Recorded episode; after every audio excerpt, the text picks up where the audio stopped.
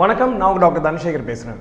வாரம் வாரம் ஒரு முக்கியமான விஷயத்தை பத்தி பேசிட்டு இருக்கோம். எல்லார் மனசுலயும் அலைப்பாயிர ஒரு பெரிய கேள்வி மற்றும் ஒரு முக்கியமான கேள்வி என்னன்னு பார்த்தீங்கன்னா குழந்தையோட வளர்ச்சி பத்தி தான் எல்லாரும் குழந்தையோட எடை சரியா இருக்கா உயரம் சரியா இருக்கா தலை சுத்தளவு சரியா இருக்கா அப்படின்னு கேட்டு கேட்டே ரொம்ப மாஞ்சி போயிடுறாங்க. நான் ஏற்கனவே சொன்ன மாதிரி குழந்தைங்களோட எடையை பற்றி பார்க்குறப்போ மாதம் மாதம் எடை செக் பண்ணுறது ரொம்ப ரொம்ப முக்கியம். அதுவும் அந்த மொதல் வருஷத்தில் பார்த்தீங்கன்னா எடை எப்படி கூடுன்றது ரொம்ப சிம்பிளாக உங்களுக்கு சொல்கிறேன் உங்கள் குழந்தை ஒரு உதாரணத்துக்கு மூணு கிலோவில் பிறந்திருக்குன்னு பார்த்தீங்கன்னா ஆறு மாதத்தில் பார்த்தீங்கன்னா குழந்தையோட எடை வந்து ரெட்டிப்பாகும் ஆறு மாதத்துக்கு மேலே குழந்தையோட எடை உங்கள் குழந்தை எடை சரியாக இருக்கான்னு பார்க்கணுன்னா ரொம்ப சிம்பிள் எத்தனை மாதம் இருக்காங்க எத்தனை கிலோ இருக்காங்கன்னு மட்டும் பாருங்கள் ஆறு மாதத்துக்கு ஆறு கிலோ ஏழு மாதத்துக்கு ஏழு கிலோ ஏழு மாதத்துக்கு அப்புறம் எடை குறையிறது கொஞ்சம் சாதாரணமாக குறைய ஆரம்பிச்சிரும்.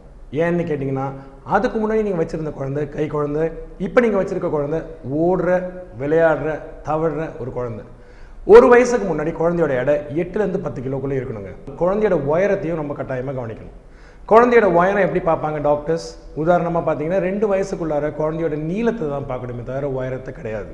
அது மட்டுமல்லாமல் தலை சுற்றளவு ரொம்ப ரொம்ப முக்கியம். தலை சுத்தளவு ஏன் முக்கியம் அப்படின்னு கேட்டிங்கன்னா குழந்தையோட மூல வளர்ச்சி அவங்க செய்கிற நடவடிக்கைகள் மட்டுமல்லாமல் தலையோட மூளையோட சேர்ந்து வளர்ச்சியை கணக்கிட்டு பார்க்குறது தான் ரொம்ப ரொம்ப முக்கியமான விஷயம். இந்த வளர்ச்சி எல்லாருமே எடையை மட்டும் பார்க்கறத மட்டும் கொஞ்சம் குறைச்சிருங்க.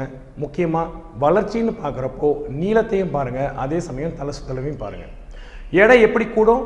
ஆறு மாதம் வரைக்கும் தாய்ப்பால் மட்டும் ஆறு மாதத்துக்கு மேலே கட்டாயமாக உணவுகளை அறிமுகப்படுத்த ஆரம்பிக்கணும்.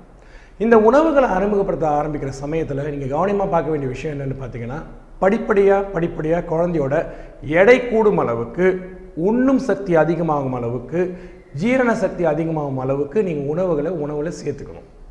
ஆரம்ப காலகட்டத்தில் நான் ஏற்கனவே சொன்ன மாதிரி கார்போஹைட்ரேட்ஸ் அப்படின்னு சொல்லக்கூடிய மாவு சத்து நிறைந்த உணவுகள் அதிகமாகவும் எட்டு மாதத்துக்கு பிறகு புரத சத்து அதிகமாக இருக்க உணவுகள். உதாரணத்துக்கு பார்த்தீங்கன்னா சிக்கன் மட்டன் ஃபிஷ் முட்டை.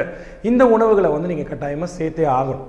இதெல்லாம் சேர்த்திங்கன்னா மட்டும்தான் உங்கள் குழந்தை கொழு கொழுன்னு இருப்பாங்க புஷ்டியாகவும் இருப்பாங்க. ஆனால் இதையெல்லாம் பார்க்காம நீங்கள் உணவு கொடுக்கறதுல கொஞ்சம் சிரமப்படாமல் குழந்தைய மடியில் உட்கார வச்சு அழகாக ஒரு ஸ்பூனை வச்சு உணவு ஊட்டணும். குழந்தைய படுக்க வச்சு குழந்தைய திணிச்சு உணவு ஊட்டினீங்க அப்படின்னா அது பேர் உணவு ஊட்டுறதில்ல உணவை முழுங்க வைக்கிறது.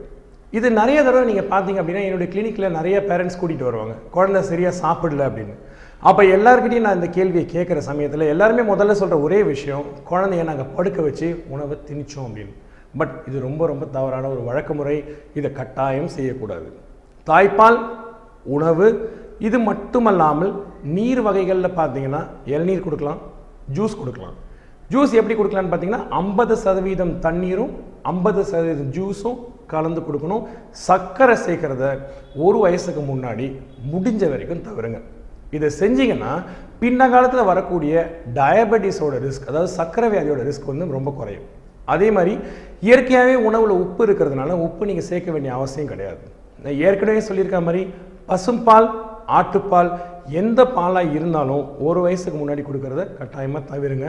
இது இல்லாமல் முக்கியமான ஒரு விஷயம் என்னென்னு பார்த்தீங்கன்னா பிஸ்கெட். பிஸ்கெட் என்னை கேட்டிங்கன்னா நான் ஒரு உயிர்கொல்லினே கூட சொல்லலாம்.